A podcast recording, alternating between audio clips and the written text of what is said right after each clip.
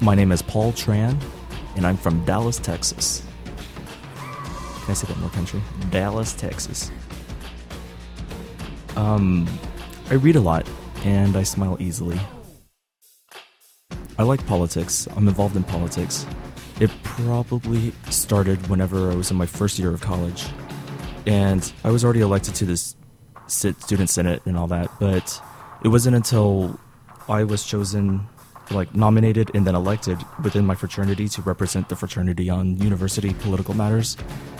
It was there that I thought for the first time, well, these people trust me to actually do better and to work on behalf of them so I'll do the best I can.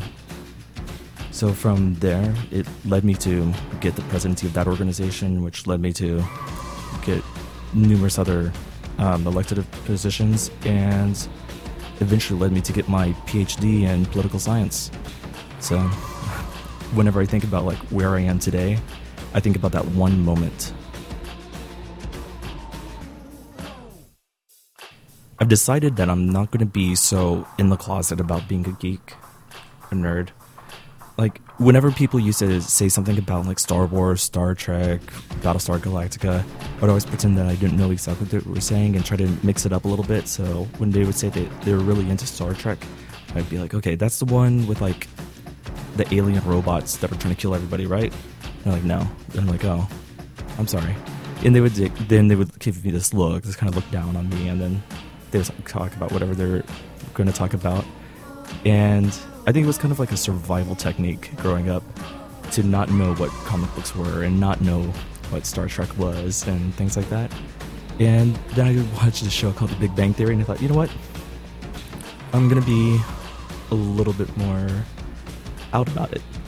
And so I'm trying to claim my geekiness, my nerdiness, and be proud of it but uh, it really hasn't changed anything.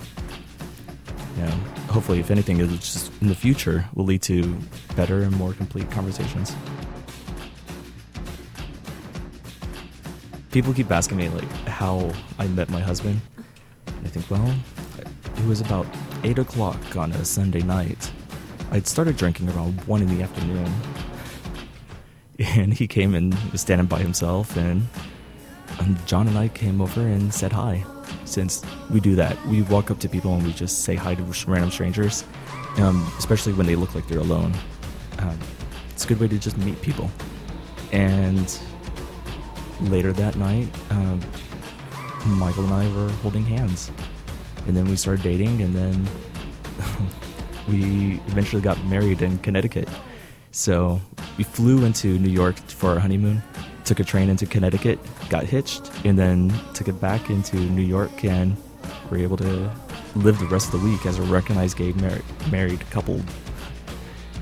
Because um, New York didn't actually recognize or didn't give same sex marriage until about a year and a half later. So um, it's fantastic. And Secretly Timid, we talk about topics news, stories. But what's at the heart of it all really is the camaraderie between us.